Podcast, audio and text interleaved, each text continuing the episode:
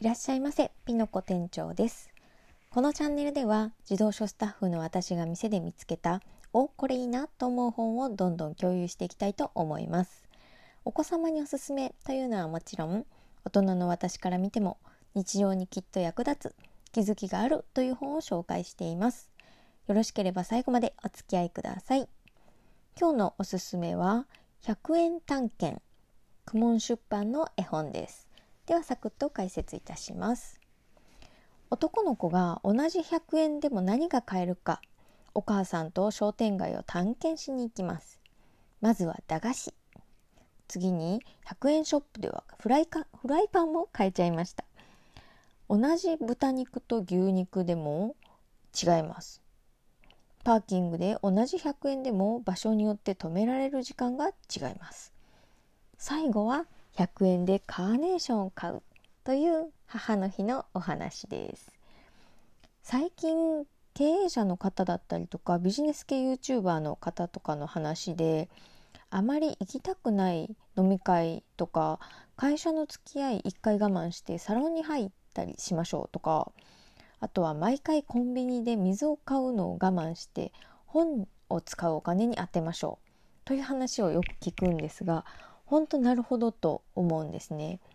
ただ言葉通りにとるとサロンに入る本を買うというの自体が正義と受け取っちゃう人もいるかもしれません。というよりも自分にとって価値のある使い方なのかというのを考えるのが重要ですよね。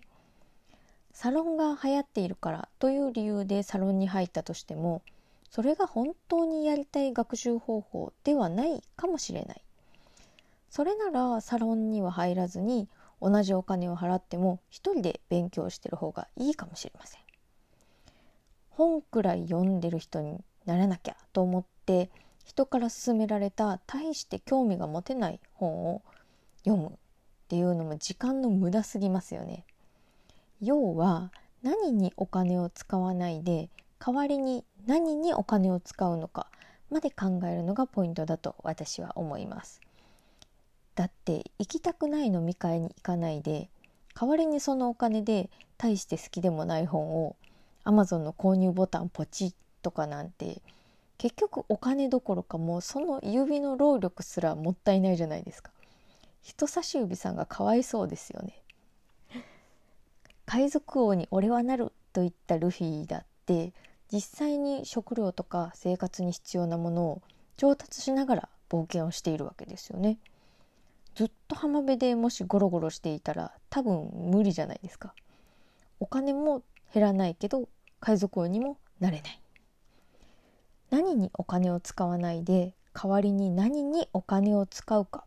というのは昨日の配信でお話しした自分の中の小さな自分が本当は何を欲しがっているのかという話にも通ずるものがあると思います。よければそちらも聞いていただけると嬉しいです。というわけで本日のおすすめは100円探検でした。よかったらいいねボタンポチッとお願いします。あとチャンネル登録も嬉しいです。ではまたのお越しをお待ちしております。ピノコ店長でした。